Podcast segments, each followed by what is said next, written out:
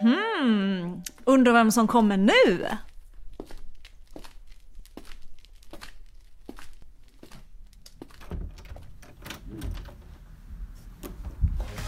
Hej systerister! Redo för en glorious AV Extra Allt! Men hej Pio! Men alltså, vad gör du här redan nu? Alltså, vi brukar inte ses förrän klockan tre. Jo, men jag har en överraskning åt dig! Ja, men vad, vad, vad, vadå Pio? Ja, nej, nej vänta, säg ingenting. En civilekonom. Ah, inte riktigt. Nej, men, men vänta nu. Varför har du med dig en vänstermupp? Alltså, är det där typ Fredrik Brucis brorsa? Nej, han ska vi inte träffa igen förrän om några veckor. Det här är en moderat extra allt. Dessutom är han alumn från Stockholms handelshögskola. Ah! Peo! Det där är ju Alexander Bard! Alltså seriöst Peo, jag tänker inte ställa upp i Talang. Alltså glöm det har jag ju sagt. Alltså julspecialen var första och troligtvis sista gången du lurar mig att sjunga offentligt. Ta det lugnt Silla. Han är inte här för att höra dig sjunga. Han är här för att prata med dig om killar. Han hörde rykten om att du behövde lite hjälp med att förstå dig på det här inte så täcka könet. Dessutom gillade han konceptet med en vänsterpartist och moderat som har vänner. Mm, men du, alltså Bard, han är väl inte ens kristen? Är det min tur att behöva kalla in Joakim Lundgren från dagen för att ta det här snacket om att även sekulära människor kan vara bra människor? Jo, men alltså... Men alltså vad, vad, vad kan Bard om frikyrkokillar egentligen? Nej men så här. Du, du har ju pratat så mycket om att fundera på att börja dejta sekulära killar i snart ett år. Så jag tänkte om du nu bestämt dig för att inte lyssna på vare sig mig, Andreas, Robban eller Olof så behöver du i varje fall rustas ordentligt inför vad som väntar där ute. Och Alexander är faktiskt expert på sekulära män. Hmm. Varmt välkomna till Kristna Datingpodden! En livsstilspodd om kärlek, relationer Teologi, sex, och helikoptrar! mig, P.O. Flodström Apologet, entreprenör och opinionsbildare. och Silla Eriksson. evangelist, entreprenör och opinionsbildare. Podden presenteras i samarbete med kristendate.se och studieförbundet Bilda. Hej Alexander! Alltså så himla kul att du ville komma på fredagsaven med mig och P.O. här på Över Östermalm. Alltså du vet, det är så att jag har ju börjat lacka på alla frikyrkokillar som inte du vet så här, kan ta mig som en stark och självständig entreprenör med kinn på näsan. På rätt sätt. Och PO han bara håller på att oroa sig för massa för att jag ska bli sårad på den sekulära datingmarknaden. Så då har han ju bjudit in dig idag för att lära mig allt som du kan om sekulära män. Ja, det här är sant Alexander. Silla behöver verkligen dina råd. Så Alex, hur fungerar den sekulära samtidsmannen? Ja, det låter ju som att din drivna entreprenörskvinna där, hon har ju för första bestämt sig vilken typ av man hon vill träffa, om vi träffar en riktig kar.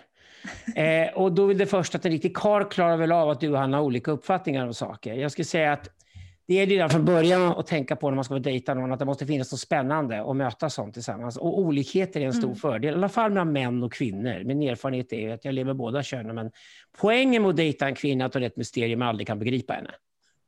Poängen som kvinna att dejta man är att han är ett mysterium, du kan inte begripa honom heller. Så att, poängen här är väl egentligen att det är en flod och det är grönare på andra sidan gräset. Eh, det är därför man vill dejta överhuvudtaget. När man sen kommer över till andra sidan gräset ska man hålla sig där ett tag och dejta, sen ska man gå tillbaka till sin sida igen för att behålla spänningen. Eh, så att Mm. jag tror ju väldigt mycket på Ola olikhet överhuvudtaget och det ingår att ha helt olika uppfattningar om livet. Så jag skulle säga att jag tycker du börjar med att dejta sekulära killar och så får du se om du kan tvåla dit dem och övertyga dem om att de ska sluta vara sekulära och liknande på dejten. Det är väl alldeles Mm. utmärkt dejtingtema. Eh, men Mm. att sätta sig ner och säga att man först av allt ska vara ideologiskt samstämmig med och överens om massa saker och dela värdegrund och allt vad tusan det heter. Det är väl början på fel ände. Och det är också att säga om sig själv att man inte är mm. benägen nog att låta sig överraskas, man inte är stark nog att träffa människor som är avvikande från en själv när man dejtar någon. Och då ska man inte mm. ens gå till det andra könet till att börja med. Mm. Så ett, ett, det där med entreprenörskapet, det kan du nog lägga i, i påse nummer två. Och mm. eh, du kan tillägga det påse nummer tre, för du, du, definierar redan att du vill träffa en stark man med stor integritet. Och du är inte så intresserad mm. av man som bara går och lägger sig för dig. Det är okej. Okay. Man mm. kan vara den dominanta kvinnan som säger jag vill hitta små män som kysser mina fötter. De ska krypa framför mig hela dagarna och då blir jag tillfredsställd. Det finns massor med fungerande förhållanden av den karaktären. Det är inte ens ovanligt, speciellt inte i Sverige. Och då är det bättre att vara ärlig och säga att jag är en kvinna, jag gillar att dominera och bestämma jag är entreprenörskvinna och jag tycker mannen ska se upp till mig och han ska lyda mig. Fem. Då dejtar en annan sorts män, men det är ju kategori två. Entreprenör nummer tre, kategori två, men nummer ett det är ju att gå ut och hitta en fräsch, rolig, spännande kar som du går igång på. Och då ska du skita fullständigt om han är kommunist eller kristen. Det spelar väl ingen roll. Mm. Ska du dejta vänstermuppa, Silla, säger Bar. Nej, men det låter inte på dig Alexander, så här, som att du tänker, man, man, ska ju, man ska tänka att man ska vara olika, man ska komplettera varandra. Någonstans är jag liksom har tänkt så här, nej men man kanske ska tänka så här att lika barn leka bäst. Vad tänker du om det då? Jag tycker det låter väldigt tråkigt. Och det är det, som är problemet med Sverige idag, att vi har ju så... Vi har aldrig diskuterat det här, men vi har alltså haft en utveckling under ungefär 50 års tid där vi försökt utplåna könsskillnaderna. Mm. Och det är väl inte konstigt om spermatalen sjunker i pungen på grabbarna och alla möjliga saker händer För att hela spänningen i att möta det andra försvinner ju när alla skillnader utplånas. Som mm. tur var så går det ju inte ut på någon skillnad mellan man och kvinna. Vi har olika könsorgan till att börja med, så naturen mm. räddar sig på det sättet. Men jag skulle säga att det är, det är ju fasen så mycket roligare om man sätter igång och dejta och beodlar de mer extrema sidorna istället och vara en riktigt manlig man, så mycket man orkar vara en riktigt kvinnlig kvinna och göra sig till feminin. För det är ju mm. det som får igång den sexuella spänningen och den måste man ju ta hänsyn till. Mm. Sen är det så också att det är klart att du har väl en plan om du dejtar i avsikt att ha ett förhållande så småningom. Mm. Och det kan mycket inkludera ha barn. Jag är själv en man som lever med andra män, men jag har en kvinna jag älskar över allt annat i världen. Hon lever med kvinnor. Vi är alltså ganska mm. lika gamla munkar och nunnor förr i tiden som flyttade in i olika mm. kloster. Och idag har väl jag i min ålder förhoppningsvis blivit en abbot och hon har blivit en abbedissa. Men alltså, mm. vi, vi, vi gillar att omge oss i vardagen med det egna könet, men det gör ju att vi efter 24 år av dejtande fortfarande, inga bråk, inga konflikter, ingenting. Vi älskar varandra mer än någonsin. Därför att vi har ju inte, vi har inte haft det där vardagslivet med barnfamiljen som ofta nöter mm. sönder attraktionen. Men om man nu vill ha familj och barn, om man vill lyckas mm. med det, då är det ju faktiskt bara en enda värdering du ska dela med den man du träffar. Och det är att ni ska älska era barn och visa dem respekt. Och ni ska ha en gemensam uppfattning om hur ni ska uppfostra barnen. För mm. en sak är säkert, att uppfostra barn är egentligen inte ett familjeuppdrag, det är egentligen ett företag.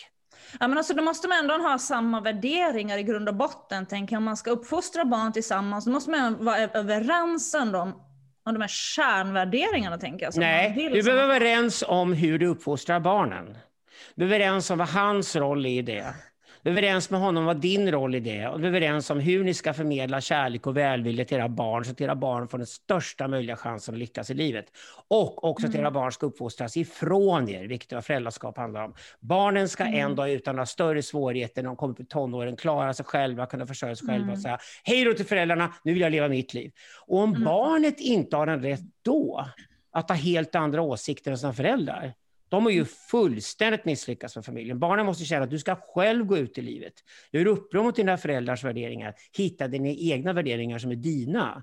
Mm. Om man då har haft två föräldrar från början som satt och mucklade ihop så de var överens om absolut allt innan de ens vågade ha barn. Det är ju en dålig grund för föräldraskap. Om du däremot har två föräldrar som öppet har visat de olika uppfattningar saker medan du växte upp, ja men då förstår du att ena dagen kan vara kommunist, nästa dag kan vara pingsten. Och det bästa av alltihopa, det är att lyssna på alla perspektiven. Då blir man smart.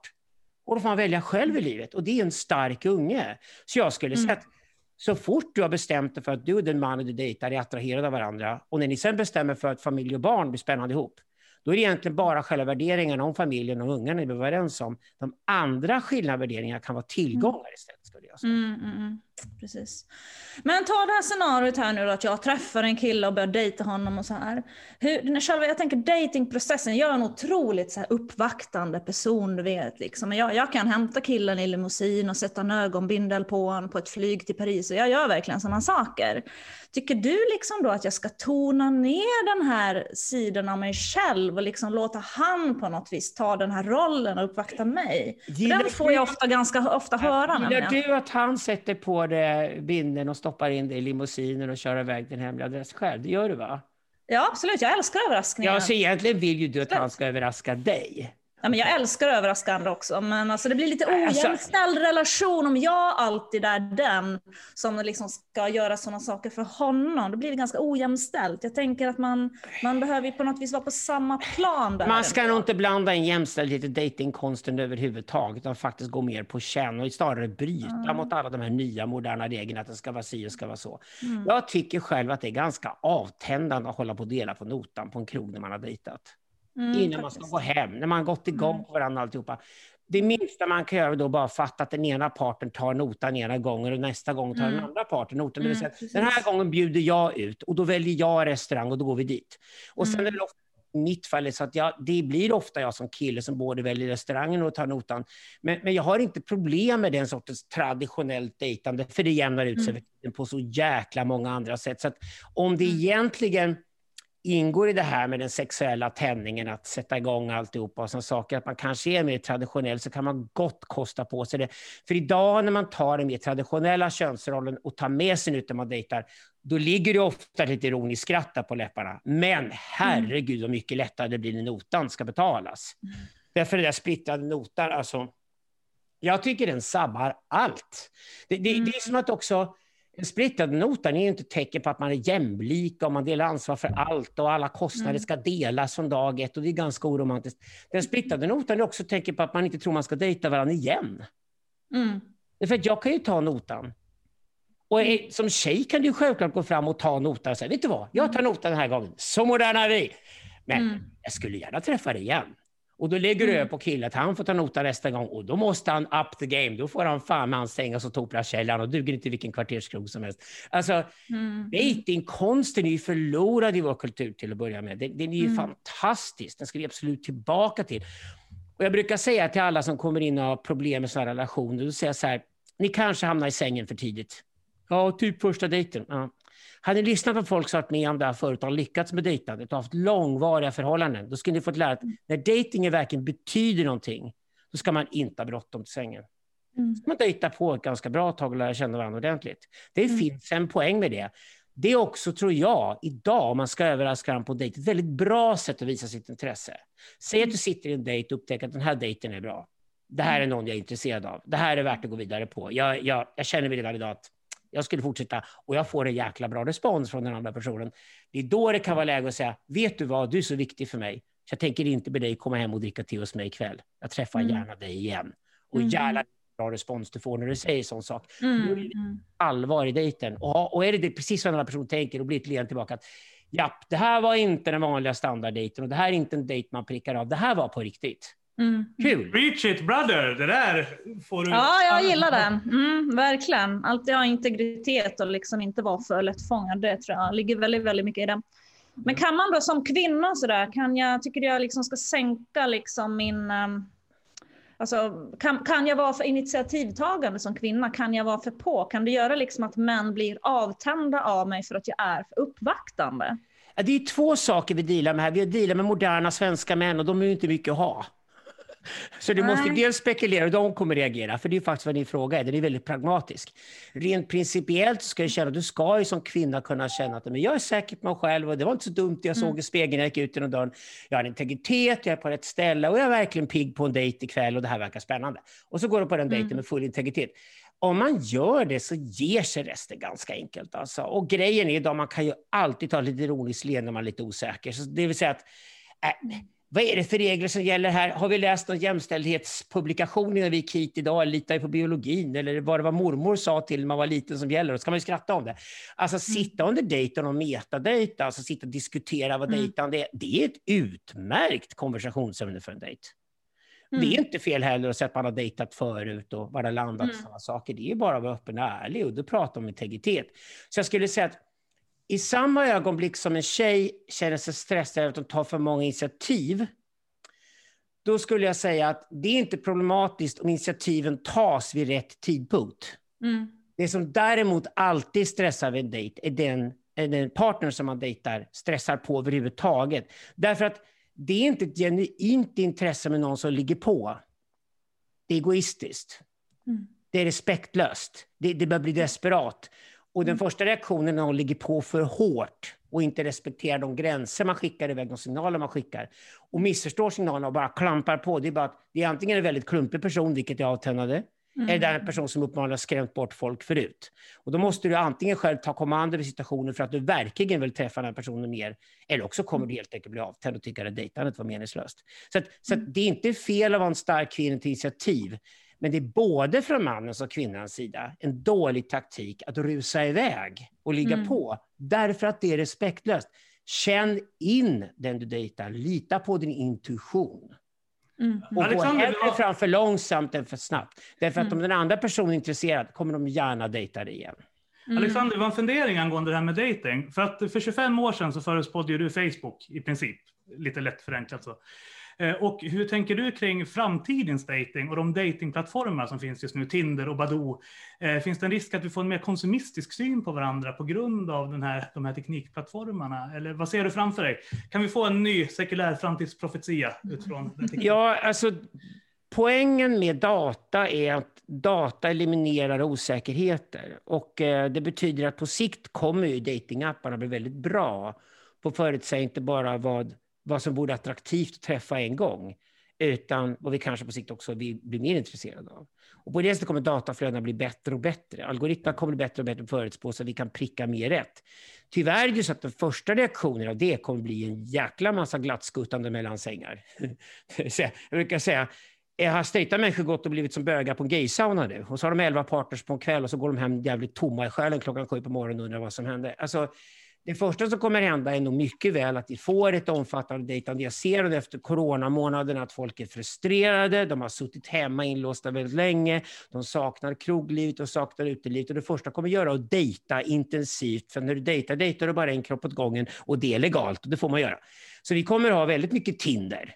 Väldigt mycket Tinder tror jag 2021. Men när du väl har gjort den där rundan, det är väl som amishfolket sa, du måste ibland släppa ut de unga så får de dansa runt ett tag och så kommer de hem tomma själva och upptäckte att det där funkade ju inte. Nej, då kanske du faktiskt ska sätta ner och fundera på att dejta på riktigt och inte ligga runt. Och jag tror personligen, jag är ingen moralist alls, jag tror personligen att vi alla gör den resan när vi kommer på efter ett tag att till syvende och sist är det ensamhet man brottas med och att ha någon vid sin sida som man följer genom livet, de där livskamrater, ett väldigt vackert sådant ord. Livskamrater mm. man letar efter. Det kan ju vara en kompis också, men det är ju ofta en partner. Och livskamrater man letar efter när man blir genuint intresserad av att hitta livskamraten. Då är det dating man ska hålla på med och inte ligga runt. Och det är därför jag kommer de här råden också, att det finns väldigt snygga sätt att avsluta kvällen där det inte går hem och kolla på etsningarna som nödvändigtvis måste vara slutet på det hela. Men då gäller det att presentera som att jag hade gärna gått hem och visat dig mina etsningar. Men jag är så pass intresserad av dig att jag träffar gärna dig om två veckor igen. Och jag lovar dig att om du säger det idag när du dejtar någon, då blir det bara en positiv reaktion tillbaka. Därför är det den ovanliga reaktionen idag och den känns uppskattande. Och jag menar, säger du att du vill dejta om två veckor, det är också så att den andra personen får vetorätt och kan gå hem och fundera på om det här var så lyckat eller inte. De kanske bara vill ha det här ligget. Det är ett ligg du kan offra.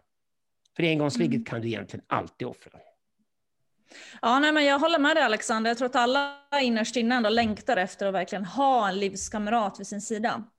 Men någonting som jag tycker också är jätteintressant Alexander, det är ju det här med manlighet. Och jag har ju hört att du arrangerar så här manscamp för att träna män i att bli just män. Och då undrar jag liksom lite så här, men vad är det egentligen männen får lära sig på de här manscampen som du arrangerar?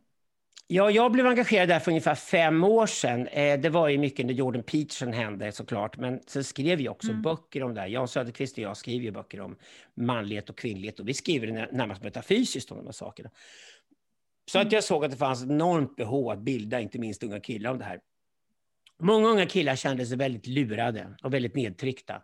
Och det är ju för att feminismen var ju fram till 1990-talet en kamp för att kvinnor skulle få jämlikhet och respekt av män och behandlas som jämlika i samhället. Den klassiska feminismen har jag aldrig haft problem med. Jag är själv mm. uppvuxen med mamma med den traditionen, jag har en syster som är den traditionen. Jag, jag har läst Simone de Beauvoir och allt sånt där som ung. Och jag, använde, jag och Jan använde mängder av kvinnliga filosofer. För på 90-talet som kvinnorna klev in i filosofins värld. Och jag använde manliga kvinnliga röster med deras perspektiv i vårt arbete.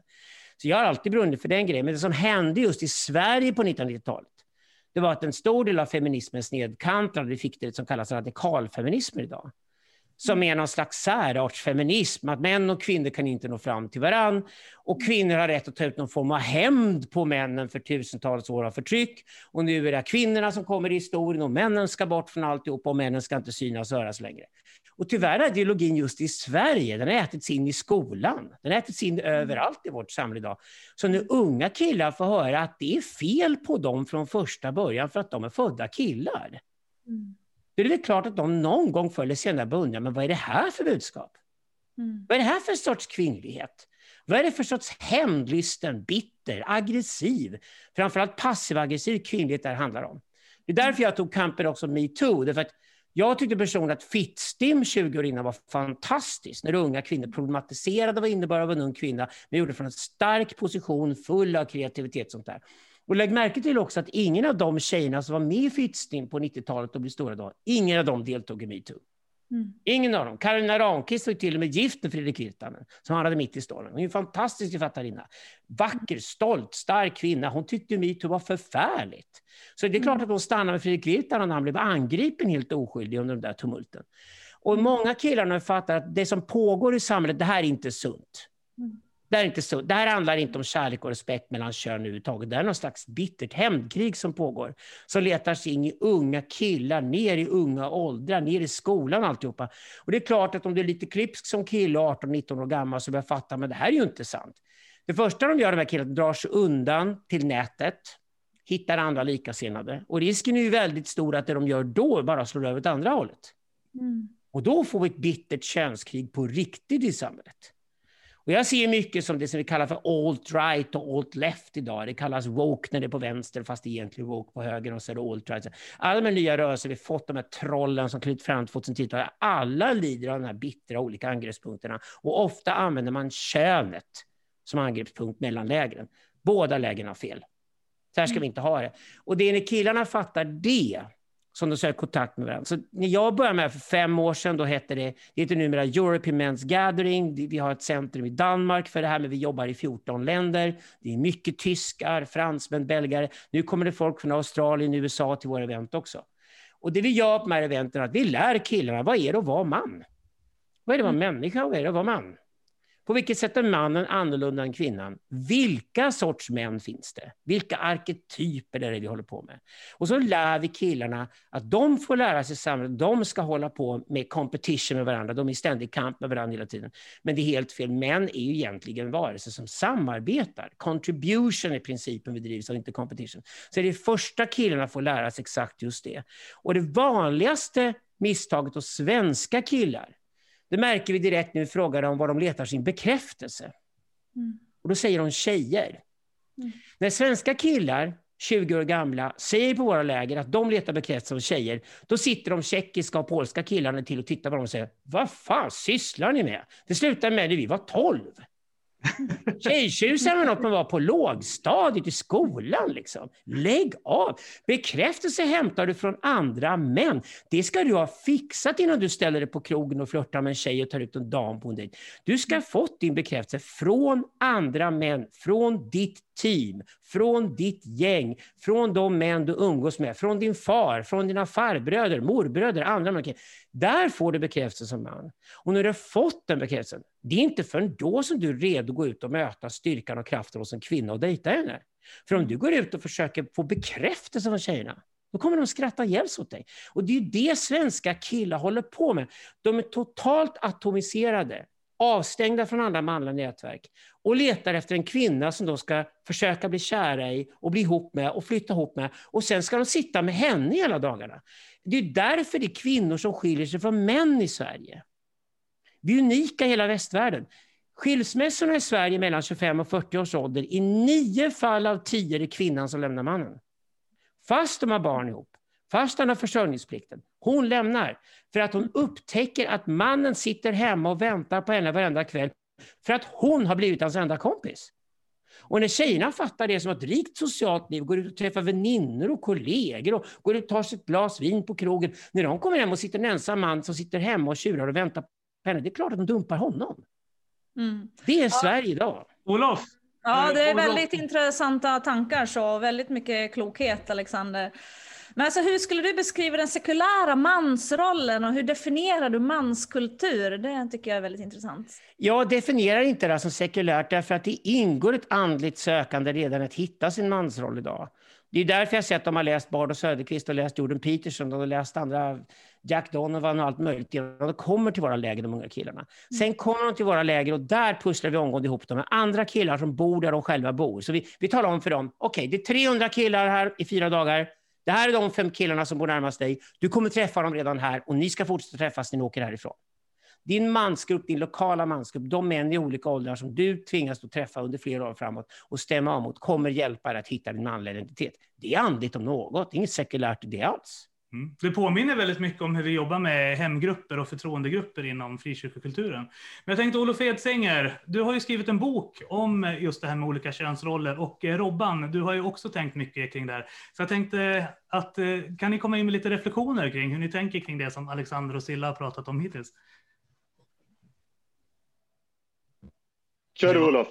Ska jag börja? Ja, nej men det är intressant att höra, eh, verkligen. Och eh, det är väl så att en del håller jag absolut inte med om faktiskt, men, men mycket håller jag med om. Och, om vi tar det här sista så eh, där tror jag vi gör en väldigt liknande spaning att eh, feminismen så som den har utvecklats, jag skulle också nämna tredje vågens feminism här, eh, som ju egentligen ifrågasätter hela begreppet könsidentitet. Det har skapat en väldig förvirring och eh, narrativet i mycket av feministrörelsen där manlighet blir någonting per definition problematiskt. Man talar till om toxisk manlighet, man talar om manliga härskartekniker. Eh, man talar om att män är djur i värsta fall. Eh, det är klart, sånt eh, bygger varken självförtroende eller goda relationer och det är någonting jag har, har skrivit om också i flera sammanhang.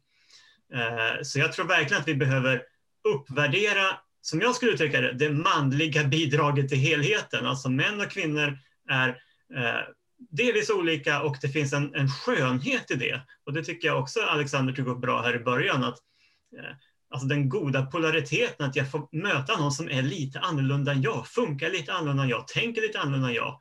Det kan man naturligtvis applicera på, på många människor, men, men, men det finns någonting ändå generellt talat mellan könen där som ger en väldigt Eh, skönhet och dynamik till nära relationer. Eh, och som jag skulle kalla då framförallt i ett äktenskap, att man får odla det på djupet under lång tid. Eh, och jag tror att det finns en väldig förvirring bland många unga killar idag, just i att det manliga blir någon slags negation. Det blir någonting, ofta som ett problem eller någonting man knappt talar om. Och är, vem är då jag? Vad har jag att bidra med? Eh, så det ska jag säga bara på ett mer allmänt plan. Att det är också därför jag gärna finns med i det här samtalet. Jag, jag tror att vi behöver tala om manligt och kvinnligt samtidigt som jag tillhör de som eh, i grunden är väldigt ointresserade av de här stereotypa könsrollerna. Att liksom försöka upprätthålla en roll bara för att. Det, det, det har jag ingen som helst intresse av. Men, men någon slags god komplementaritet där vi faktiskt berikar varandra med våra skillnader, den, den köper jag. Jag ska, lägga till, jag ska lägga till bara att jag har aldrig försvarat upprätthålla någonting bara för att. Nej, och det uppfattar jag inte nej, nej, nej, Vi har en biologi. Vi har testosteron i manliga kroppar, vi har östrogen i kvinnliga kroppar. Vi vet väldigt mycket om det idag också. Och jag, jag jobbar hela tiden med att inte förändra människor, utan att få människor att upptäcka sig själva. Och det ingår att vara brutalt ärlig om de vetenskapliga förutsättningarna för hur man fungerar och, mm. och säga att det här är vad det är. Jag har också lett människor i transition till exempel, i transsexualiteten som idag spelats över och blivit alla möjliga grejer används. Jag har lett människor i transition där det var klockrena fall av transition som behövde göras och förutsättningar för att lyckas var goda. Och då var det mitt jobb att tala om det här är förutsättningarna vi jobbar med idag. Det här är hormonerna, där är sprutorna, där är operationsmöjligheten. Det här är vad som finns att göra. Och, och det är det man måste basera beslutet på. Så jag vill inte gå tillbaka till någon roll av varken manligt eller kvinnligt som vi varit påtvingade. Men jag tror att det som kommer upp underifrån i oss och finns i biologin, det gör vi stor nytta att bejaka för att göra det så smidigt som möjligt för människor att hitta sin identitet. Det är bara det jag vill göra. Ja, precis. Och jag bara, innan Robban kommer in, jag nämner det främst för att det är så centralt i många av de feministiska debatterna, där det här med könsroller har varit en sån oerhört central fråga. Men jag, jag hör också att du inte lyfter fram det på det sättet. Nu Robert. Nej, jag tänkte bara fylla i där du, du egentligen hade kommit en bit in. Det finns ju på något sätt, kan man ana, en, en ganska stor manlig identitetskris i vår tid, där man kanske på något sätt också slängs mellan de här två ytterligheterna, den här traditionella mansrollen där man ska vara stark och man ska inte gråta och liksom allt det här konceptet. Med en annan bild där man ska, ja, man ska inte bli som en kvinna, men nästan så att säga. Eh, och det är kanske en konsekvens av att vi har jobbat ganska mycket med kvinnlig frigörelse, men inte så mycket med manlig frigörelse. Jag tänkte på ett ord du sa där, Alexander, som du gärna bara får utveckla. Eh, jag tror att det var bland de första sakerna du sa till Silla, att hon var ute efter en manlig man. Eh, I, i, I, min värld så handlar det om att vi behöver hitta, eh, alltså, lite som båda varit inne på, jag säger inte att, liksom, att du är emot det på något sätt, men, men eh, att man ska hitta sin egen identitet som man, där man kan vara en känslig man, man kan vara en stark man, men det ska finnas på något sätt utrymme för hela det här spektrat.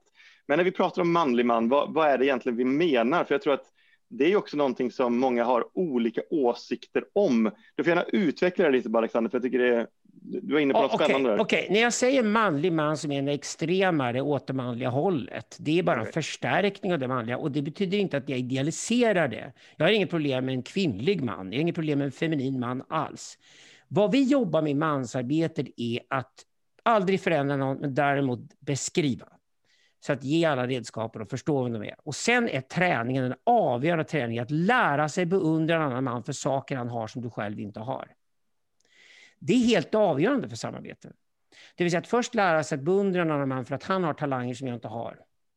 Det betyder att jag möjliggör för honom att beundra mig för mina gåvor, för mina talanger jag har som han inte har.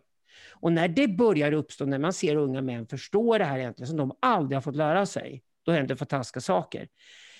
Förr var det väl egentligen, den sista räddningsplankan vi hade för killar förr var ju lumpen. Och den tog vi bort. Och jag vet själv, när jag, jag tillhörde sista nationen som gjorde lumpen och alla gjorde lumpen. Och grejen var att de killarna som hade det socialt trassligt vid 17-18 års ålder och så lätt var på väg mot dåligt självförtroende, missbruksproblematik, kriminalitet. De räddades ofta i lumpen. Det där året gjorde hela skillnaden. De kom tillbaka och var rejäla karlar så att säga. Redo att jobba, redo att kavla upp ärmarna, redo att ta ett amortering på ett hus och redo att dejta en dam med stolthet och självförtroende. De blir pappor i familjer och sånt där. Vi har ju förlorat det, för vi trodde lumpen hade någonting att göra med pacifism, att du skulle inte gå krig längre och därför skulle läggas ner. Men det var inte det som poängen. Lumpen var egentligen det sista räddningsplankan för att fixa till killar. För att fixa till killar är inte lätt. Alltså det, det är jobbigt där mellan 17 och 23 års ålder och det är väldigt lätt att det går snett. Eh, och de det gick snett för blev väl kanonmat i arméer i krig för. Det var ofta det det blev av alltihopa. Nu kan vi inte göra det med någon längre. Vi ska försöka fixa alla. Och 23-åringar ska ju klara resten av livet oavsett om de haft det fram till den punkten. Och det är det som gör det så svårt. Så vi måste hitta andra grejer. Universallösningen vi jobbar med internationellt är right of passage.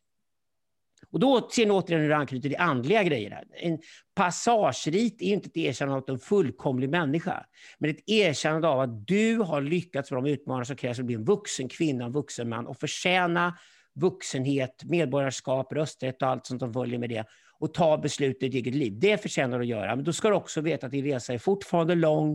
Du har massor att lära av äldre generationer.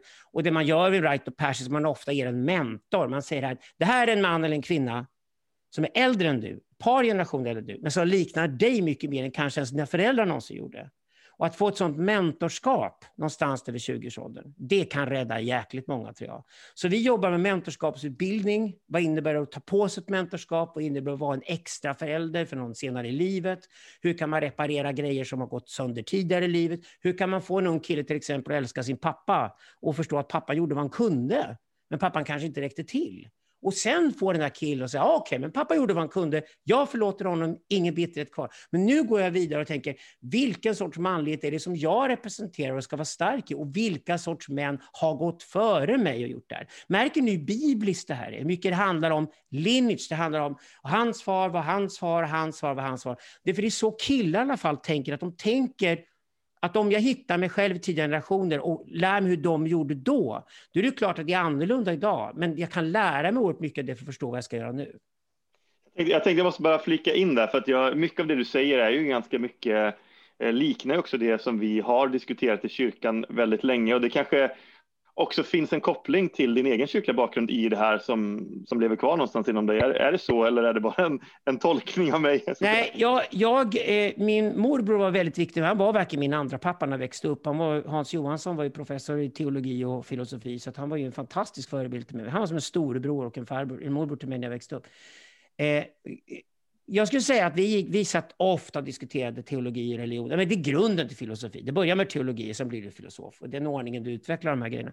Jag konverterade till zoroastrismen 1992 och fick chansen att göra det som ursprungliga perska religion. Nu är det ju flera miljoner zoroastrier i världen. Det är ju många muslimer idag, inte minst i Iran, som lämnar islam av förklarliga skäl. De är trötta på muller och islamiska staten och allt som islam har ställt till med. Vi räknar med att det kanske är sex miljoner zoroastrier bara i Iran. Det är ju ganska många i Indien också. Men jag konverterade och det var för att jag hittade ett större djup i det som kallas sidenvägstriaden. Jag var mycket i öst, studerade buddhismen, daoismen och så småningom zoroastrismen. Egentligen är det olika namn på skolor. Buddhismen är bara det som kommer till Indien, daoismen kommer till Kina, zoroastrismen kommer till Persien. Men ni märker att alla de här påverkade varandra hela tiden enormt mycket. Jag sitter till exempel just och studerar Varayana buddhism väldigt ingående. Jag ser så klart hur det persiska, kinesiska, tibetanska och kinesiska mördar med varandra över en lång, lång, lång tid i de olika läror. Och det här blev jag mer intresserad av. Och sen har jag gått tillbaka och studerat, jag är väldigt förtjust i judendomen ska jag säga, så jag går tillbaka och studerar det som är arvet i väst, för det börjar, perserna är ju connection mellan båda två. Men min morbror var väldigt stolt över mig när jag bröt med kristendomen först, gjorde min egen resa och sen bestämde jag att jag skulle konvertera till zoroastrismen. Och sa han, ja, du knäcker till slut alla för du går tillbaka till religion som är ännu äldre än judendomen, så du kan ju sitta och skratta åt kristendomen från bara unga tölpar som inte vet vad de pratar om. Ja, ja, det blir ju så om man tar 4000 års historia och gör en del av det. Men det var ett viktigt val för mig att göra det, så mitt beslut var att bli zoroastrier. Och med det, med det valet, kom ju självklart massor med visdom om kön och män och kvinnor och familjebildning och klan och stam och så småningom större enheter som nationer och imperier och allt möjligt som man ska förhålla sig till. Och det, det är det jag jobbar med som filosof idag. Det är hur människan ska förhålla sig till skalbarheten i samhället. Hur ska vi kunna känna en, en lojalitet mot en stad vi bor i, ett land vi bor i, på det sätt som vi hoppas känna mot familjen? Ja, när familjen går sönder för oss och den inte fungerar, då är det klart att det är väldigt svårt att känna lojalitet mot större system. Och det är det som är problemet med vår kultur idag. Mm. Hur är det PO, har vi några lyssnarfrågor vi skulle kunna plocka in här på slutet? Ja, vi har en från Thomas Pettersson, men Alexander har redan besvarat den. Han är ju som Just sagt en sån framtidsspanare, så han vet vilka frågor som kommer att komma innan de kommer. Eh, det gällde det här med vilken roll den allmänna värnplikten har haft för manlighetens utveckling och att den har försvunnit. Eh, så det har du varit inne på. Men jag tänker Olof och Robban, ni är ju fulla med frågor och synpunkter, så kör hårt. Jag bara ta upp en snabb här, för jag ser också i chatten så är det någon som har skrivit här, eh, klart man får gråta och så vidare. Jag tror att det var det var väl Jung som sa det på hans tid där att det fanns en skillnad mellan män och kvinnor, att, att kvinnor gråter och män gör inte eller något liknande citat. Så det har ju funnits en sån bild, men jag tycker man, man kan ju... Nej, män gråter jättemycket och ja, ja, ja. grejen är så att män är ju känsligare än kvinnor, men kvinnor visar mer känslor än vad män gör. Absolut. Men, men kvinnor tål var... mycket mer än vad män gör ja, psykologiskt. Men det, fanns ju, det finns ju en traditionell bild av att inte män ska gråta. Jag vill bara göra en övergång till det, för det finns ju också ett stort eh, problem med det som lever kvar lite i samhället, till exempel när det gäller vårdnad av barn och så vidare eh, så är det ju nästan alltid som en kvinna får vårdnad och så vidare. Så vi har ju vissa, vissa punkter i samhället där, där män förväntas att, säga, att inte ha lika mycket känslor eh, på något sätt. Och hur gör man för att ändra ett sådant grundläggande problem i samhället? Eh, ja, det skulle jag lägga på männen, därför män har ingen aning om vad det innebär att far idag. Och det var det stora temat i fjol på European Men's Gathering, who is, the, who is the father? Och det första jag sa var att jag gjorde en survey innan på tusentals killar runt Europa. Och så ställde jag mig upp i den serven på scenen och sa så här, vad i helvete är det här, sa jag. Det enda ni beskriver, ni beskriver en pappa, det är bara mamma 2.0. En mamma till. Det är en jättestor skillnad för barnet mellan modern och fadern. Modern kommer ju barnet ifrån. Det är fött i moderskroppen. Det har ammat bröstet i, i första... Efter ett års tid måste barnet få se någonting annat än moderskroppen. Det är det faderskroppen representerar. Det är fundamentalt i filosofi och psykoanalys att göra det. Och då sa jag så här, ni kan inte ens gå till kvinnorna och prata om den delade vårdnaden av saker om ni inte tar reda på vad det innebär att vara annorlunda än moder. Vad är det ni ska bidra med som hon inte kan ge? Och återigen handlar det om samarbete, det handlar återigen om att respektera det andra för att man inte är det. Men det handlar om att hitta sig själv. Och jag skulle säga att för allt det gnällande jag kan höra från killar om att det är svårt att ta vårdnadstvisterna och kvinnorna vinner dem ofta. Och ja, vi vet att män är ofta viktigare än mödrar. Eh, fadern är viktigare än modern efter ett års ålder för de flesta barn. Det vet just historiskt att det är så. Men då måste ju killarna get their shit together och börja definiera vilka de är. Och det här tycker jag helt och hållet att feministerna har rätt att lägga på männen att definiera. På vilket sätt är fadern annorlunda än modern? På vilket sätt är jag i sådana fall en fader som är annorlunda än den kvinna som jag respekterar som fött mitt barn? Och den frågan ska vi, den ska vi ta upp till en bred diskussion, involvera er och alla i, för att den måste killar kunna börja svara på idag. Redan på dejten ska de kunna svara på den frågan. Fritiof ville komma in med en fråga här innan vi har lovat att börja släppa Alexander. Ja, eh, jag tänkte på det angående eh, mansrollen och så vidare. För föräldrar, i och med att när de släpper iväg sitt barn får de barnen reda på en sak i skolan och eh, det är den här feministiska inriktningen. Hur ska man ställa sig till den, tycker du, som förälder? Ja, den får du ju ställa dig till idag, för den är den nya statsideologin som, som enligt pedagogiken i skolan ska läras ut. Den måste läras ut i vilket fall som helst. Så det bästa är väl alltid, min pappa gjorde en briljant grej när jag var sex år gammal, jag kunde läsa tidigt. Då la hon fem dagstidningar framför mig och sa, där är pingstvännerna, där är kommunisterna och resten av skiten däremellan. Läs alla fem varje dag. Bilda en egen uppfattning. Starka barn får man genom att lära barn att föräldrarna håller inte med varandra. Vi börjar där se idag. Människor håller inte med varandra. Läs alla, lyssna på alla, lär dig klara av att lyssna på allt och alla. Och det är därför jag idag slåss så hårt igen för det fria ordet, den fria tanken. Och det är därför idag jag skulle säga, vi pratade lite förut om toxisk maskulinitet. Ja, det finns ju verkligen toxisk femininitet också. Den heter deplatforming och cancel culture och sånt idag. För när kvinnor angriper varandra har de alltid tystat varandra. De har alltid tryckt ner varandra genom att tysta och skada varandras rykten. Och det är det, det, är det läskiga i vår tid, att det finns också en smutsig form av grej, som kommer vilket är ganska naturligt. Kvinnorna har halva makten i vårt samhälle idag. Vi kan ju inte räkna med något annat än även de smutsiga sidorna som kvinnorna bekämpar varandra med kommer de också sätta dit på männen. Men det är också därför jag, mitt, mitt, så att säga, mitt maskulina svar på det, precis som en stark kvinna ska ju försvara sig när män är fel ute. Och en stark kvinna idag säger till exempel, jag vet vad det innebär att vara mor. Var finns mannen som fattar vad det innebär att vara far till en unge? Det är en bra fråga en kvinna kan ställa sig.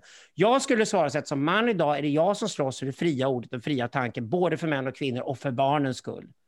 Därför att det här plattform cancel culture-fenomenet som pågår just nu är fullständigt förjävligt om man får säga det för våra barn. Det, det, det, det, det, var ett svär, det var ett svärord som var förtjänt där. Det är, verkligen, det, det är verkligen livsfarligt för ungarna. Om ungarna får lära sig att det finns många olika synpunkter och de kan med sina kompisar diskutera och skaffa sin egen uppfattning, då får du riktigt starka ungar med gott självförtroende. Ja. Stort tack Alexander att du ville ge oss de här 45 minuterna och ha lite after work med oss i Kristna Datingpodden och Pennys kultursällskap här på eftermiddagen. Eh, Intressanta tankar. Jättebra. Tack. Ja. Tack ska ni ha för att ni hade med. Vi fortsätter dialogen. Det här var lysande. Jag skulle bara säga Alexander, innan du ja. drar, eh, skulle du kunna tänka dig att ge dina bästa raggningstips? Hur, hur, vad är dina mest framgångsrika knep i samspelet mellan män och kvinnor för att få någon intresserad av dig? Mm, bra fråga, P.O. uh, överraska och överraska uppåt, det vill säga ha en roligare eller en lyxigare krog än vad du någonsin hade tänkt bjuda på när du går på dejten. Mm. Lägg energi på dejten. Lägg energi på dejten. Om du är riktigt intresserad så lägg energi på dejten. För ett gott intryck första gången, det får man så jäkla mycket tillbaka för efteråt. Starta med en big bang, då kommer du också lyckas med dejtinglivet. Mm. Men du Silla, du och Bard verkade ju mer överens än väntat. Ja, jo, alltså till viss del. Alltså hans livsstil är ju ingenting jag står bakom. Men sure, alltså han hade ju en del kloka tankar kring det här med könsroller och det offentliga samtalet. Absolut. Sure, fast alltså hans privata livsstil tycker jag är helt ointressant i sammanhanget. Då han inte utges för att leva vare sig ett kristet eller värderingsmässigt konservativt liv. Jag menar, Karn är ju för tusan libertarian. Han är ju moderat extra, extra, extra allt. Det blir lite som en vegan inte skulle kunna lyssna till vad jag har att säga om systematisk teologi på grund av att jag inte har en vegansk livsstil. Liksom. well, det är ju för sig sant. Um, alltså folk kan ju vara sjukt cheatnödiga och proxykränkta att jag ibland vill spy. Uh, normalisera hit och normalisera dit. Alltså normalbegåvade vuxna människor klarar väl förhoppningsvis av att själva sålla mellan olika intryck och åsikter i ett öppet samtal. det märks att du inte har varit inne på KD-forumet på länge Silla. Nej tack. Seriöst Pio, Alltså jag mår bara dåligt av att gå in där. Jag mår dåligt av att ens bara tänka på att gå in där. Helt sjukt hur människor som kallar sig för kristna kan uppföra sig. Ja, personligen så lackade jag ur helt till slut den här veckan. Så att eh, jag började behandla de som uppförde sig som kräk mot mig som just kräk. Istället för att försöka gå i dialog med dem. Det blir lättare att hantera dem då. Men det är ju så här, en del är ju helt galna där. Det blir lite som att så här, brottas med en lerig gris. Liksom. Den respekterar inte reglerna. ja, en, en lerig, inte så söt minigris. Liksom. Den respekterar inte reglerna och den skitar både ner dig och hela spelplanen. Eh, så att på sätt och vis, jag tänker att det är bättre att tydligt markera mot de som inte kan uppföra sig än att göra som du och lämna forumet helt så. För det finns ju trots allt en hel del personer där som kommer med både relevant kritik och viktig återkoppling till vårt arbete. Vi var ju till, det var ju till exempel på grund av tre användare där som vi bjöd in Edsinger och Tjärnberg till vår AV med Bard och det blev ju glorious.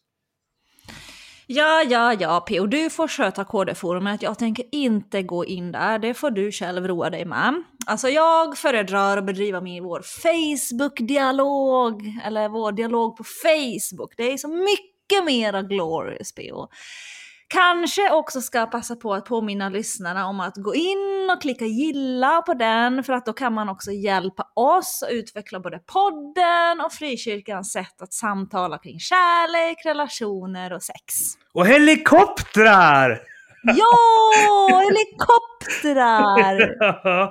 och när ni ändå är inne på Facebook och gillar saker så klicka gilla på Elin Gårdesteg Musics FB-sida när den ändå håller på. Alltså en sjukt bra artist.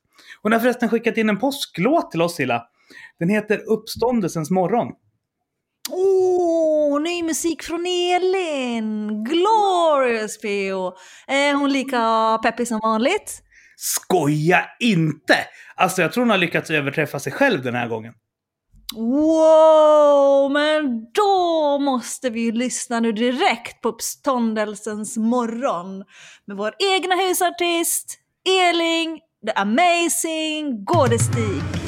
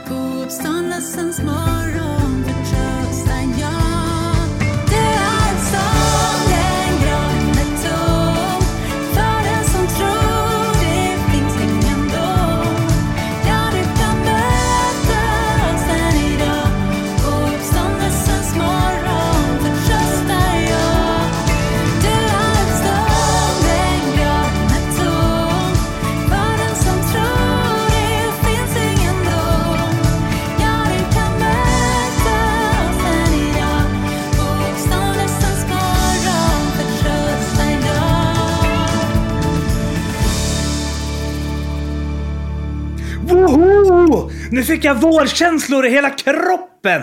Jag med! Jag kan se det! Du dansade ju runt så hårt här på Sibylgatan att alla dina pokaler var nära att ramla ner från väggen. alltså jag är ju egentligen ingen liksom danstjej så, men eh, för Elin är det ibland svårt att motstå frestelsen faktiskt. Hon är ju verkligen så här sjukt peppig och svängig. Fast du är väl visst en danstjej? Du höll väl på med breakdance som tonåring? Men du Silla, vad ska du göra på påsk förresten? ja, men på den tiden hade jag ju häng och dreads, jag var ju så här hiphoppare du vet. Mycket har hänt kan jag säga sedan dess. Men påsk, ja, um, ska jag vara helt ärlig så har jag faktiskt inga sådana där planer riktigt faktiskt. Du då? Jag ska träffa Kristins föräldrar för första gången. Sjukt nervös. Ooh, epokavgörande! Träffade som förhoppningsvis blir dina framtida svärföräldrar för första gången. Stort PO! Silla, nu gör du ju mig bara ännu mer nervös. ja, men du vet vad, ju vad som säger first impression last longest. Åh, Seriöst, sluta muppa dig nu. Bara att du liksom lagar mat. Du vet ju vad de brukar säga. Vägen till svärföräldrarnas hjärta går genom magen. nej, det är Doris man säger så om. Och svärföräldrar. Alltså jag tänker baka svartbönemuffins till mina. Måste bara hitta en civilekonom i blogglands i skjorta först som um, hör ihop med dem. Okej. Annars kan du ju alltid utmana din blivande svärfar i marklyft. Han kommer helt klart bli imponerad, Silla. jo, jag är ju inte riktigt någon liksom tjej-tjej, men uh, baka kan jag ju faktiskt. Hmm. Och marklyft. Alltså, vad är ens en tjej-tjej, Silla? Jag är ju i så fall ingen kill-kille. Mm, jo, alltså jag är nog på vissa sätt mer manlig än du. Och på samma sätt som du på vissa sätt kan vara mer kvinnlig än vad jag är. Silla, är det du försöker säga att, är att vi båda är lite queer? Ah, nej, P.O. din vänster-queer-mupp. Jag menar bara att jag ibland inte liksom känner mig helt hemma i de här stereotypa könsroller. Kanske framförallt frikyrkans alltså, kultur. Alltså du vet, jag är inte liksom stöpt i den här frikyrkokulturen. Jag passar liksom inte in. Fast alltså Silla, det är ju vad queer betyder. Inte enligt Olof. Nah, vet inte riktigt. Alltså, jag tycker han mest låter som en genusfeminist om man lyssnar på vad han verkligen säger. Han och jag står nog inte så långt bort från varandra som vi ibland tror. Feminist låter ju oavsett fett tråkigt. Vad är det för fel på stark, självständig kvinna med kinn på näsan? Silla, det är vad feminist betyder! Inte enligt Olof! Alltså, seriöst, istället för att sitta och spekulera här kring vad Olof tänker så tycker jag vi går tillbaka till vårt Zoom-rum. Robban Tjernberg på sändaren skulle jag eftersnack med Olof Edsinger där kring vår after work med Bard. Så vi kan väl kolla hur det går för dem. Yes, absolut.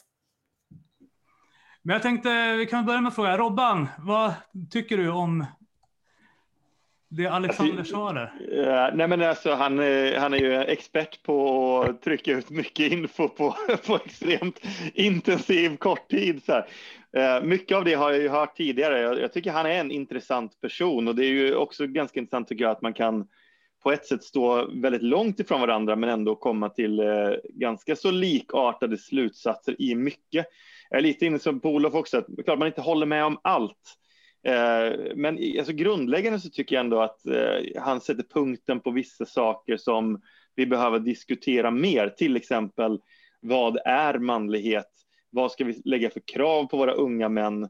Eh, särskilt frikyrkomän kanske som där man liksom, vi lever ju i en, kult, i en väldigt här, stark snällhetskultur och det är ju egentligen någonting jättebra, någonting väldigt fint.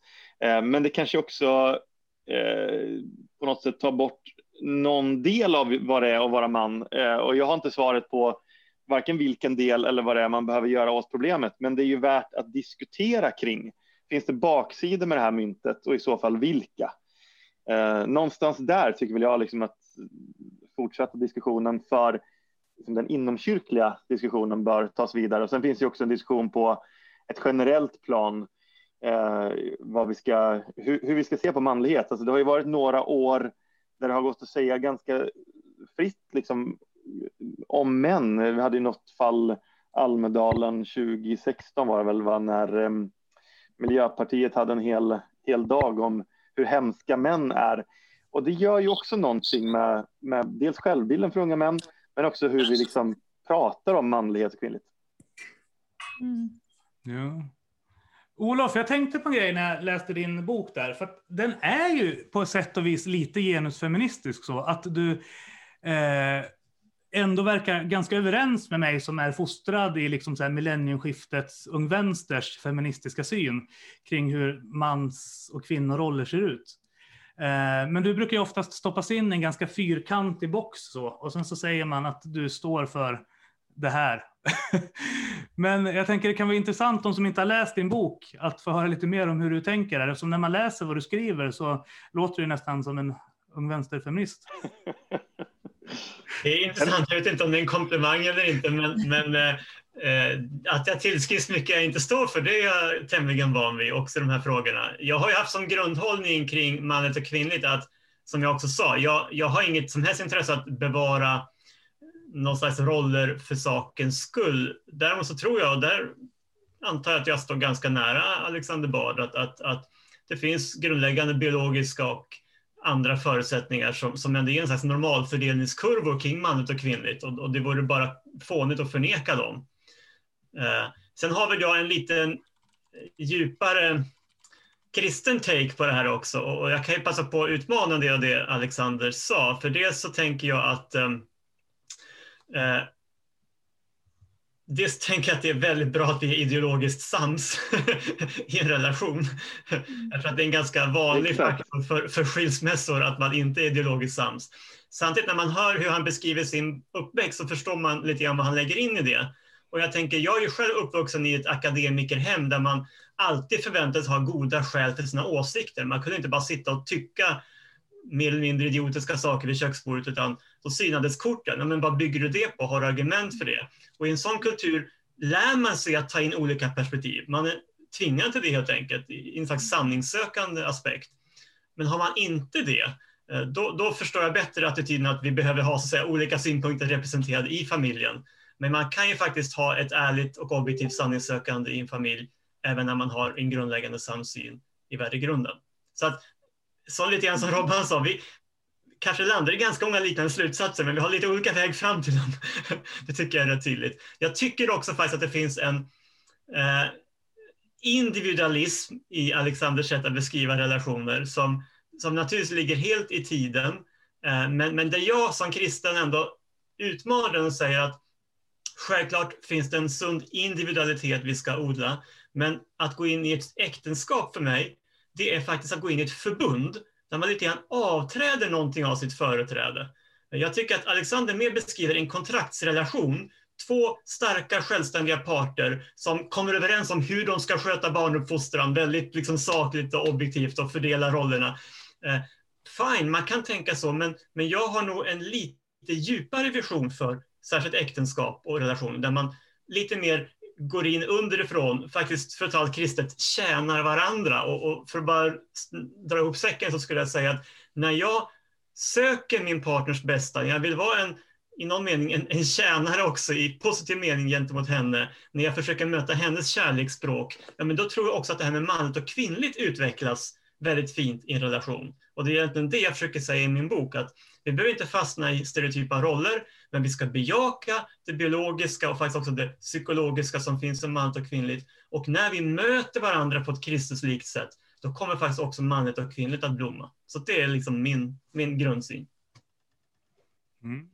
Ja, och jag, håller, och jag håller med dig, men å, återigen, jag har liksom så fått min feminism formad i Ung Vänster under en stor formativ del av min uppväxt. Så, så att jag tror att ibland så tror vi att olika livsåskådningar har större liksom, motsättningar i sin syn på frågor än vad det egentligen behöver vara. så. Men jag såg att pastor Langvik kom in och Niklas Ferole och David Plage. Eh, ni har varit med och tittat via Facebook förstår jag, för ni dök upp precis när jag stängde ner livesändningen. Yeah, right. Ja, men betyder det att det är fritt att fråga då, eller? Ja, kör på. Kör på. Nu är det fri hopp och lek med Robban och Olof här nu. Vad sa du nu? Jag hörde inte riktigt. Det är fri hopp och lek med Robban och Olof nu. Underbart. Nej, men Vi står till svars är- för Alexander Bard. Egentligen en öppen fråga kring det här med manligt och kvinnligt i, i, i kyrkan. Då. För att du, eh, P.O. var ju inne på när eh, Alexander pratade om det här med eh, liksom, män som hjälps åt. Så nämnde du det här med, med bönegrupper och det finns ju olika liksom, eh, namn på det, men det kan se ganska likt ut. Eh, och eh, du, Olof, var inne på just eh, hur ett underordnande utav varandra ger fritt utlopp för manligt och kvinnligt att blomstra i, i, i ett liksom äktenskaplig relation.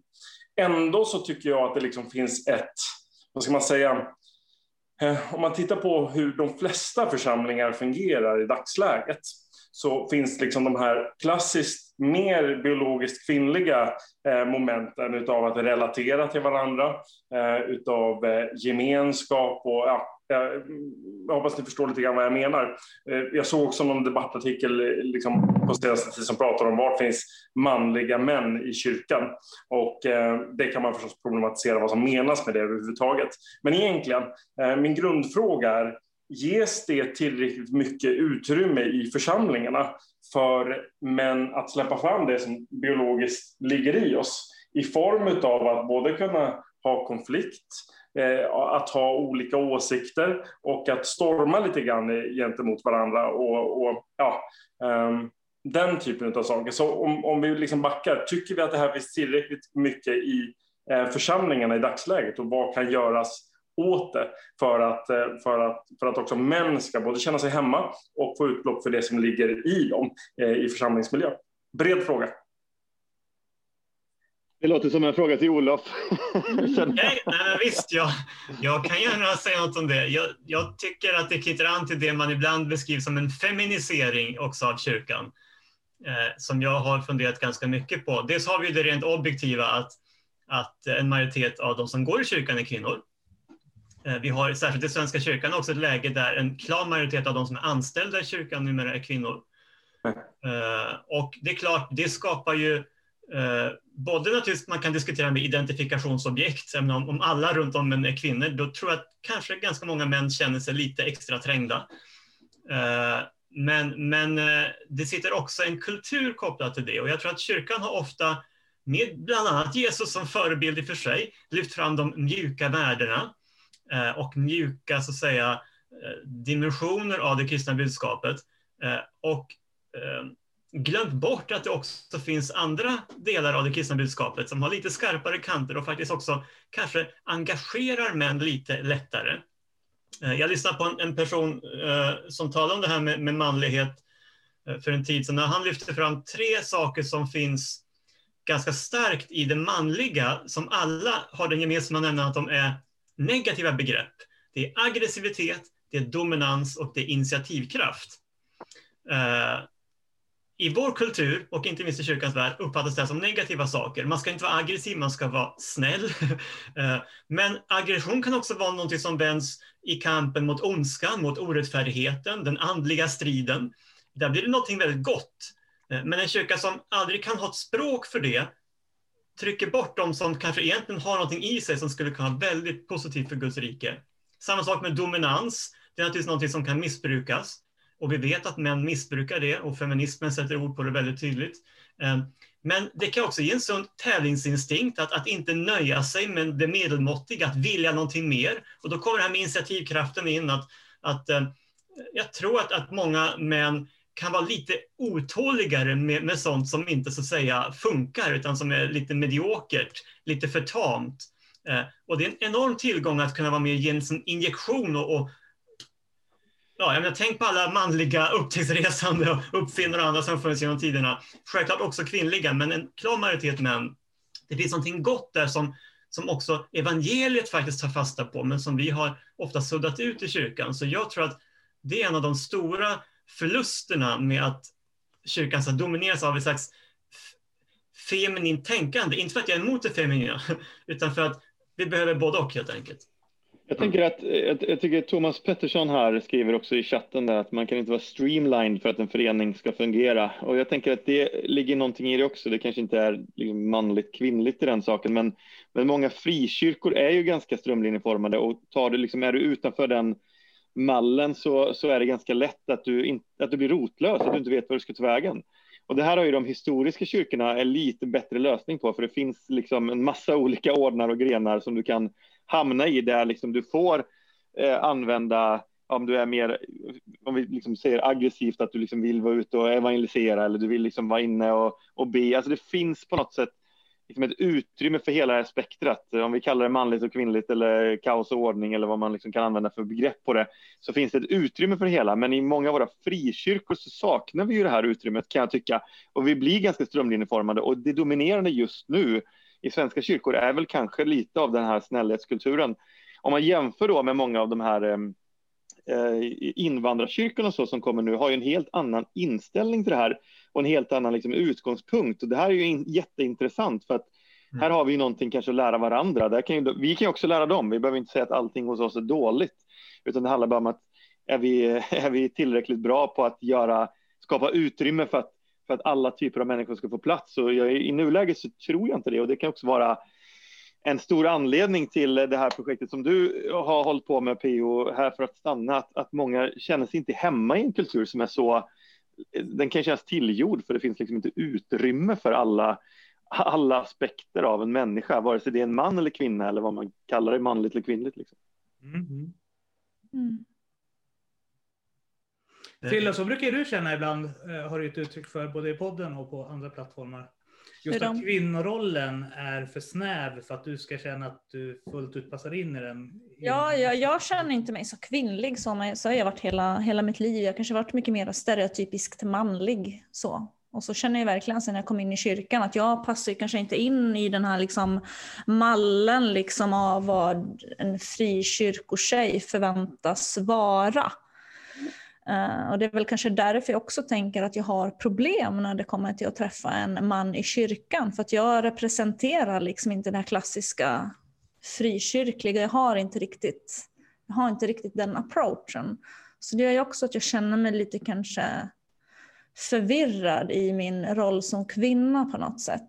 För att jag passar inte riktigt in där. Jag står inte riktigt för det här typiskt kvinnliga. Liksom. Har du läst Olofs bok? Nej, jag har ju inte den. Ah, okay. Men det står på listan. Får göra det. Nej, ja. jag vill också bara säga det att jag tycker att vårt samhälle, om vi talar sekulärt, är väl så stereotypt och snävt i de här frågorna. Och jag tänker faktiskt att en klangbotten till hela den här diskussionen kring trans, där många känner sig för snäva i sitt eget biologiska kön, eh, det har också att göra med att det finns väldigt snäva förväntningar på vad som är manligt och kvinnligt i vårt samhälle. Och där tycker jag faktiskt kyrkan ofta är mer avslappnad. Så kyrkan har mer, så att säga, indirekt eller omedvetet tryckt ut till exempel vissa av de karaktärsdrag jag nämnde. Medan vi har ett samhälle som i, i, i mycket reklam, i stereotyper på olika sätt projicerar en väldigt snävt mans och kvinnideal. Så, så på det sättet så tycker jag att vi har ett försprång i kyrkan. Men vi har andra problem kanske än man har i, i det sekulära samhället. Det blir det... kanske också en, en clash så att säga när, det, när de möts ibland som Sillas fall, när man kommer lite utifrån. Eh, min bakgrund också att jag kom lite utifrån, för jag kom tidigare än dig Silla, vilket gör att jag kanske också har haft längre tid på mig att anpassa mig till, mm. till de kristna idealen. Men det blir ju en clash liksom när man går från det här som Alexander Bard var inne på, att man eh, det gör inget att ha liksom ett engångsligg och sen kommer man in i en miljö där det liksom, nej men det här är inte okej okay här och det här, så här kan du inte säga det och du kan inte du kan inte tycka att det är en, en bra manlighet att läsa Mr Grey, liksom, som, som jag vet att du har nämnt någon gång. Som ju, Vi ska ha ett sånt poddavsnitt, tio saker du kan lära dig från 50 Shames. Det Just exakt. Det. Är ganska bra saker, jag tror att många kristna kommer hålla med om det också. Ti- Tips på annan tantporr och sådär. Ja, nej, men det är spännande. Eh, eh, nu tappar jag tråden här, men, eh, men jag tror att det, liksom, det blir en clash också, som du var inne på där Olof. Ehm, eh, David, du var ju på väg att säga någonting där när jag avbröt. Ja, dig. men precis. Alltså, det jag vill komplettera det, det hela med, för jag tyckte att det var en bra diskussion, Olof, liksom på ett, vad ska man säga, på ett övergripande plan. För att bli väldigt praktisk så tror jag att kyrkorna liksom behöver eh, Ehm, aktivt hjälpa män till gemenskap. För att eh, jag tror att det för kvinnor kommer betydligt enklare. Jag kan se det bland mina, eller Alexander var inne på det, liksom, med, eh, med de männen som, som var hemma och fick sin fru eller, eller kvinna som sin närmaste vän och inget annat sammanhang där man varken utmanas eller liksom, eh, delar livet på något vis. Då. Och jag vill bara liksom flika in att jag har haft väldigt positiv erfarenhet av just att ha mansgrupper. Då. Alltså, eh, vi hade en mansgrupp där eh, som, som egentligen gick ut på att utmana varandra praktiskt och utmana det mediokra. Alltså, eh, sluta skjuta upp de besluten som kostar väldigt mycket i, i livet. Och jag blev tvungen att både eh, förbjuda liksom religiösa floskler och alldeles för mycket. Ja, men vi hade en kort bön i början och i slutet. För att jag kan uppleva att man liksom gömmer sig bakom... Nu har inte jag heller läst din bok, Olof, om Gör som, gör som Gud blir människa. Är det du som har skrivit den? Eller Nej, det är Stefan. Ja, ja, all right. ja, Den är också bra. Ja, jag ser ja, jag kan tänka mig det. Men i vilket fall, det vi behövde göra där, det var att vi, vi läste en bok om manlighet varje vecka och, och delade vad vi lärt oss av kapitlet. Sen så satte vi praktiska punkter till nästa vecka, vad man skulle åstadkomma till dess. Man fick, helt, man fick sätta det helt själv, alltså vad man ville uppnå. Och eh, om man inte klarade det så fick man böta tusen kronor. Och eh, det, det, ja, det kan låta mycket, men eh, det är ju ett litet pris liksom, på de saker vi skjuter upp. Och det gjorde att man kom förbi sådana saker som man satt fast i. Som någon som liksom var oerhört rädd egentligen för att träffa en tjej, eh, men som utmanade sig själv att börja nätdejta. Då. Och eh, det kunde liksom gå två månader mellan han tog upp, alltså, tills han tog upp samma sak igen. Att men den här tjejen som jag pratade om senast, hon, hon har skrivit till mig, så nu sätter jag som mål att nästa vecka svara henne. Då. Och vi hade ju helt tappat bort ens vem det här var. Eh, men när de sen gifte sig ett år efter att de hade träffats första gången så berättade hon liksom att hon skrev alltid direkt till honom på den här kristna dejtingsidan och han tog liksom en, en och en halv månad på sig att svara. Så hon var på väg att, att släppa det helt och hållet. Men tack vare att han blev utmanad och, och tog sig förbi det här så kunde han också träffa henne. Och sådana sammanhang tror jag, där män eh, utmanas och hålls ansvariga, eh, behövs. Mm. Jag har funderat på en grej utifrån det Olof sa och även lite grann utifrån några av Langviks intervjuer i båda de här böckerna, 52 lampor och eh, nej, 52 sovmorgnar och 108 lampor, eller hur mycket det var. Att eh, en del där skrev att det som var unikt för just frikyrkomiljön var att du kunde vara dig själv i en prestationslös miljö och att de uppfattade att det inte fanns så mycket eh, kanter och förväntningar på dem i just den miljön. Eh, och jag tänker precis som Silla pratade om att hon inte alltid känt sig helt hemma i kvinnorollen så kan jag nog tänka lite likadant om mansrollen så att jag uppfattar att i frikyrkomiljön så finns det ändå en större öppenhet för att män kan vara kommunikativa och känslosamma och mjuka på ett helt annat sätt än vad jag har erfarenhet av från den sekulära manskulturen där det mer handlar om att så här, prestera i grupp, göra grejer än att eh, det finns ett ett ramverk och sätt för varandra att här, kunna prata om djupa existentiella frågor. Och, så. och det tänker jag också så här, nu, när vi sitter och uppfinner en massa olika könsroller, jag vet inte, 38 var det sist jag kollade, men de har säkert hittat på fler sedan dess. Det innebär ju att för varje ny identitet vi hittar på så smalnar vi av de här andra identiteterna. Mm. Ja, men så är det verkligen. Eh, och, och, och där tror jag Alexander tar sig varm om, om dessa österländska religioner och tekniker och sådär. Och, och det, eh, jag tycker det är intressant att, att, att han menar att de dyker djupare i vissa erfarenheter än, än det vi är vana vid härifrån. Men, men jag menar ju att det finns de djupdykningarna också i den kristna tron, men jag tror att vi har varit dåliga på att lyfta fram dem. Så att, låt oss ta det som en passning att, att faktiskt eh, forska lite djupare i vad som finns i vårt eget arv och våga ställa lite nya frågor. Eh, för att vi har lite för smal agenda de här frågorna tror jag. Jag har ju själv berikats också att läsa, jag tänker syster Sofie som kom från katolskt håll.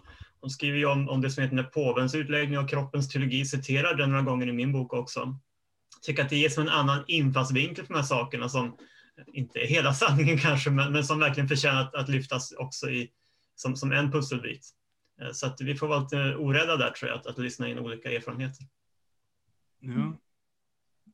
Eh, vi ska ju börja avrunda här också, för vi har lovat Olof och Robban att eh, de ska få återvända till sina jobb här kvart över tre.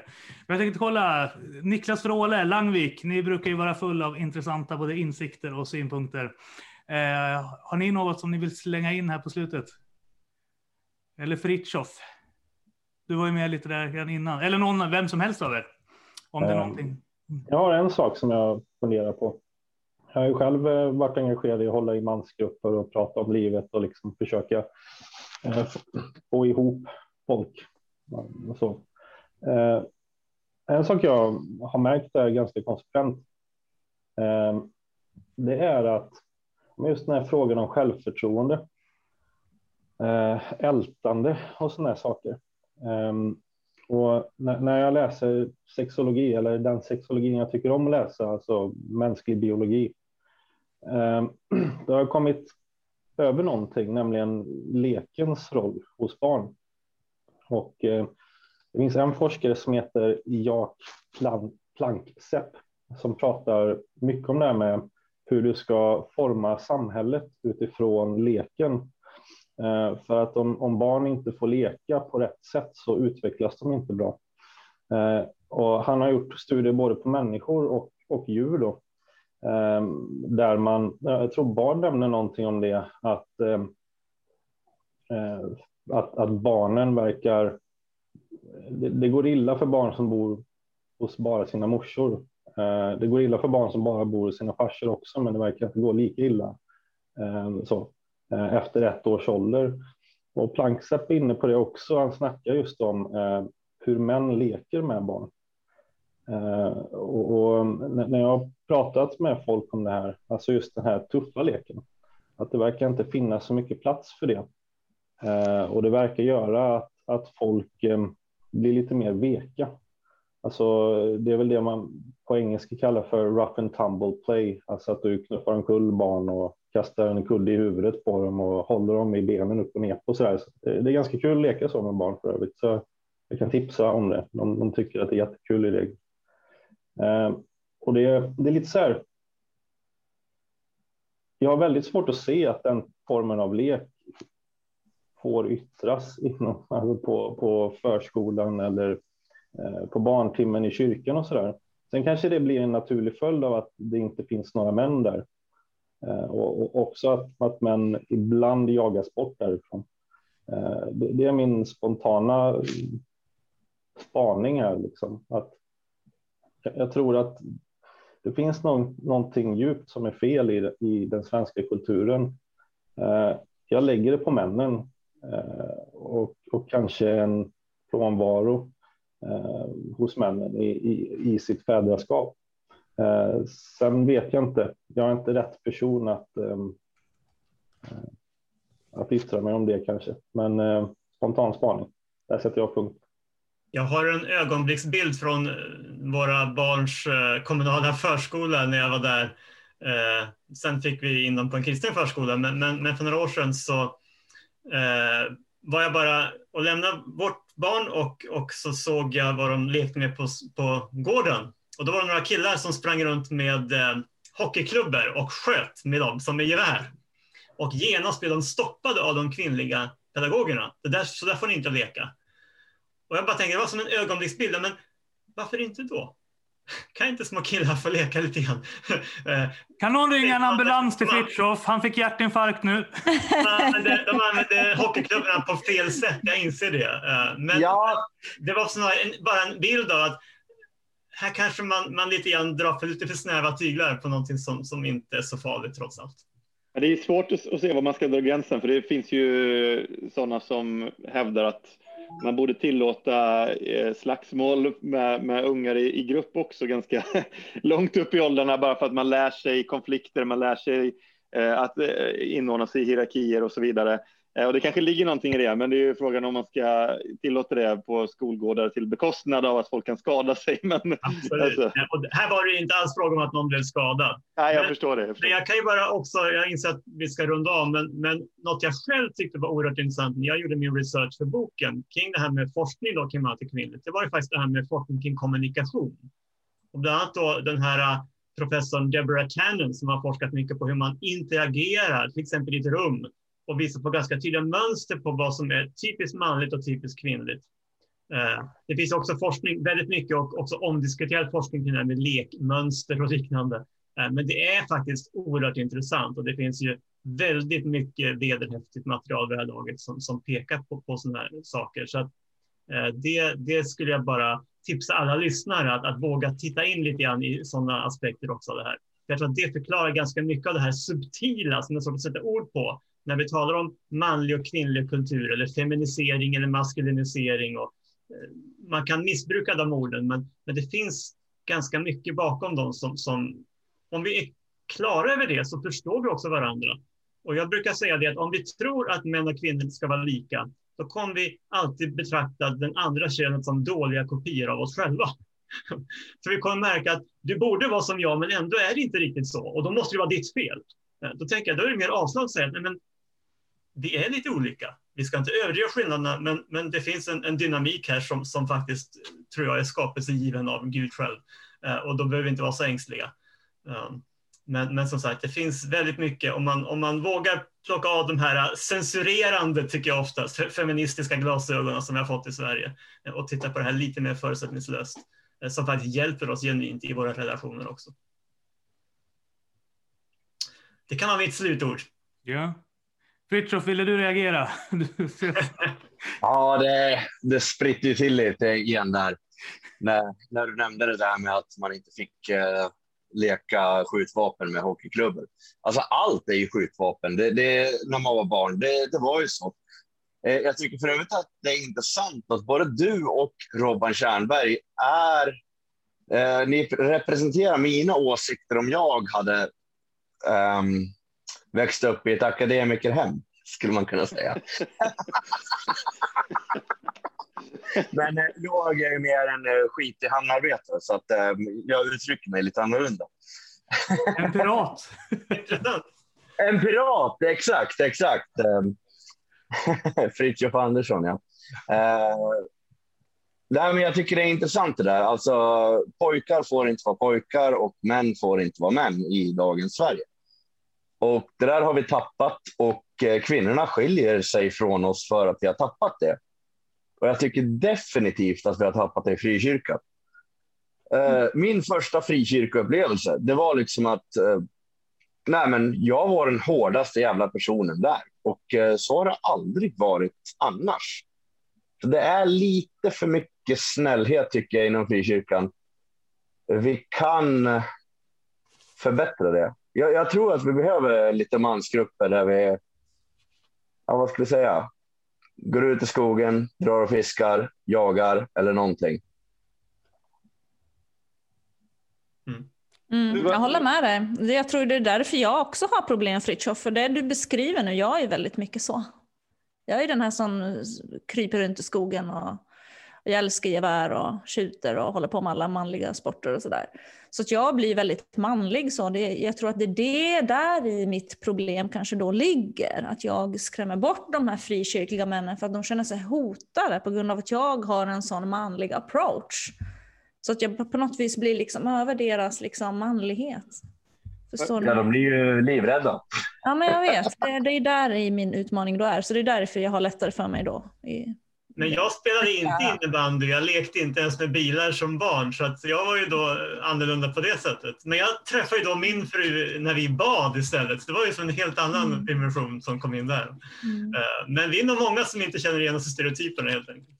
Eh, mm. Jag måste bara tillägga, för det här var en grej som inte höll med Alexander eh, och jag vet inte om det egentligen du menar det där nu också Fritiof på det här sättet, men, men att kvinnor lämnar män för att de är mjäkiga jag tror, också, jag tror att det handlar om att båda lämnar varandra för att vi är mycket mer individualiserade idag. Eh, man är inte beredd att offra sig på samma sätt för varken sin fru eller sin fru för sin man. Det tror jag är minst lika stort problem som att det skulle vara för att vi har blivit för mjäkiga. Det, det tror jag inte. Jag tror det, att det, också. Det, absolut, det också. Det är därför jag vill ha en kristen kvinna. Sen håller, inte, sen håller inte jag med Fritiof om att eh, skulle, vi skulle bli mindre snälla. Alltså så här, det är bara att gå in på valfritt kommentatorsfält för vilken kristen dagstidning som helst för att se att vi inte är speciellt snälla. Eh, mm. Och det är, är, lika för både Världen idag och Dagen. Möjligtvis sändarens kommentatorsfält är lite snällare för en massa frommotionsförbundare ja, som sitter där. Men... Vi har bara snälla. Vi har bara snälla. I, i missionsförbundet... PO, PO, det är för mycket stolsbärande ja, du tycker det. I Missionsförbundet får man ju tycka olika också, heter PO, så att, eh, det är det. Ja, fast man får inte konstruera en tävling där någon kan vinna för alla årsbunter. Nej, det är just det att man inte får säga så där i kyrkan som folk tar ut i kommentarsfälten. Så det visar snarare arvsyndens realitet. Eh, men eh, det får vi ta en annan gång. Yes. You have a point though. yes, men som sagt, jag vill tacka er alla för att ni ville hänga med mig och Silla här på fredags eftermiddagen i dessa pandemitider så blir de sociala mm. sammanhangen lite kringskurna. Men jag, tänker, eller jag tycker att det är välsignat att vi kan mötas så här i alla fall via Zoom-plattformar och så. Eh, är det någon av er som har sagt någonting här i eftersnacket som ni inte vill ska komma med i något eventuellt framtida poddavsnitt så skriv till mig i så fall så lägger jag in direkt att det ska redigeras bort. Så. Eh, men Silla, vill du ja. sluta ordet? Ja, ska vi köra vår traditionella avslutning? Nej, jag tänkte bara ifall du ville här, säga någonting innan jag stänger ner rummet. Ja, nej, men jag tycker det har varit jättespännande, jätteintressant att höra alla era åsikter och tankar. Det, man skulle kunna prata väldigt länge om allt sånt här. Uh, jag tycker det är otroligt spännande med manligt och kvinnligt. Och Olof, jag ska läsa din bok. Det har jag inte gjort. Jag har en så lång rad, folk postar ju böcker åt en och så där, så att jag har en så lång hög här med böcker som jag ska läsa. Men jättetack hörni för idag allihopa. Det har varit superintressant. Hoppas att vi kan ha flera sådana här samtal. Vi får hitta, hitta någon mer PO, sån här lite mer sekulär känd person som vi kan bjuda in. Jag tror att det är viktigt också att nå ut i de kanalerna ja. för vi når nya människor. Min mission är att lyckas rekrytera Jakob Langvik till podden. Det här är väl det närmaste jag har kommit hit. ja. ja. Det är bra. Kul att vara med. Ha det gött allihopa. Ha en välsignad helg.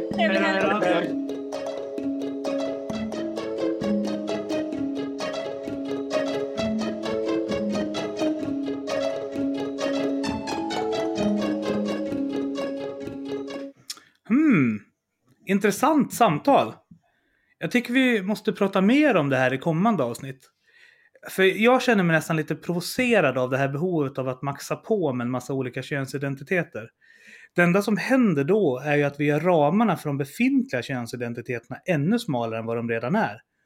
Bättre att verka för generösa könsroller där det är självklart att män och kvinnor både kan vara och se ut på olika sätt. Jag menar, vi är alla unika individer skapade till Guds avbild. Exakt! Preach it brother! Men du, nu är ju Kristin här och väntar på dig och du vill väl inte komma för sent till Småland? Åh, oh, men du Silla, då återstår det ju bara att önska alla lyssnarna en glad påsk och... En stor puss och kram! Stort tack för att du har lyssnat på Kristna Datingpodden. En livsstilspodd i samarbete med kristendate.se och studieförbundet Bilda. Med mig Silla Eriksson och med mig Theo Flodström. Följ oss på kristendate.se podbean.com och Spotify.